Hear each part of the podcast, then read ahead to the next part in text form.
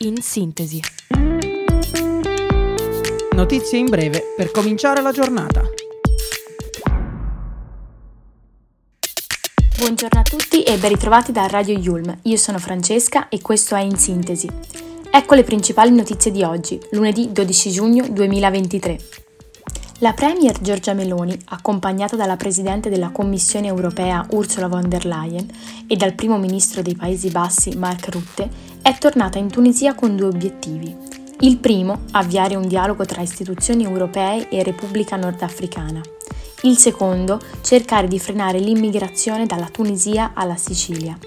Grazie a questa missione sono stati conseguiti 100 milioni di fondi europei per il controllo delle frontiere.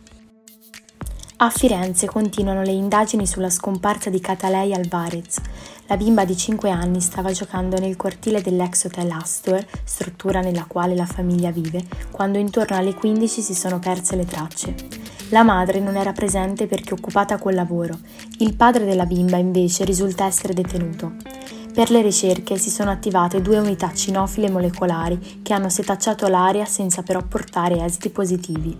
Stiamo indagando a 360 gradi, ha dichiarato il generale dei carabinieri Gabriele Vitagliano. Donald Trump, ex presidente americano, ha dichiarato di voler concorrere alle elezioni presidenziali del 2024, anche in caso di condanna. Nel 2024 caccerò il corrotto Biden dalla Casa Bianca.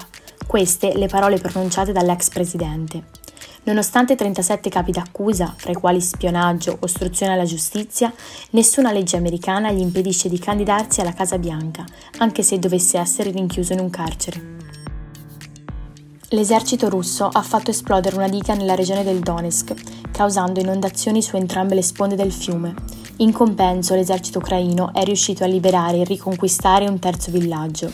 Lo ha annunciato il vice ministro della difesa ucraino su Telegram le truppe ucraine hanno ripreso il controllo di Makarovka, Blagodatogne e Nekchukre.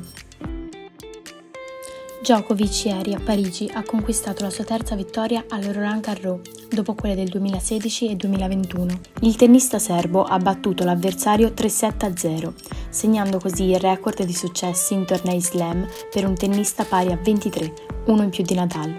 A sette anni sognavo di diventare il numero uno al mondo, ai giovani dico, vivete il presente, non guardate al passato e costruite la quotidianità per prendervi il futuro.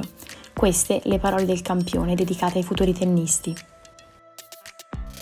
Il 14 giugno, presso la sede di Roma dell'Università Yulm, avrà luogo la presentazione dell'offerta formativa.